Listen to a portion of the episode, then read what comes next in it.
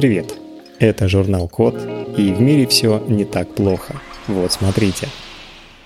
В России разработали систему для настройки оптимальной работы головного мозга. При стрессе и тревоге ухудшается работа мозга и снижаются когнитивные способности, например, внимание, восприятие, запоминание и анализ информации. Так происходит из-за того, что меняется ритм головного мозга. Такие состояния можно корректировать с помощью медикаментов или психотерапии.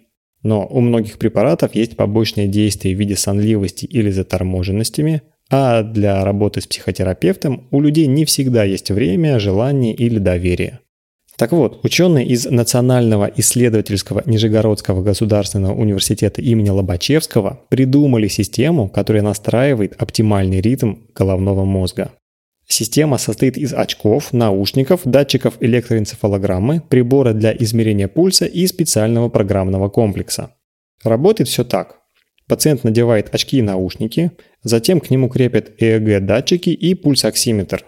Система анализирует амплитуду ритмов мозговой активности и генерирует подходящие тональные звуки и свет заданной частоты. Эти эффекты подстраиваются под ритм сердца, который считывается пульсоксиметром.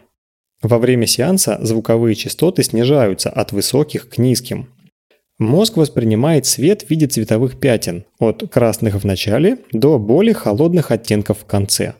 К моменту, когда пациент слышит звук наподобие флейты и видит серебристо-голубое сияние, клетки мозга уже работают в оптимальном режиме. Для тестирования системы привлекли 36 студентов, которые находились в состоянии стресса перед экзаменами, не принимали лекарства для нервной системы и не имели неврологических или психических заболеваний. После эксперимента все испытуемые сообщили о снижении уровня стресса и об улучшении эмоционального состояния. Большинство добровольцев оценили проведенные сеансы как приятные и успокаивающие. С помощью такой системы можно будет бороться со стрессом и тревогой, а также проводить реабилитацию людей после инсульта и корректировать работу мозга у детей с СДВГ.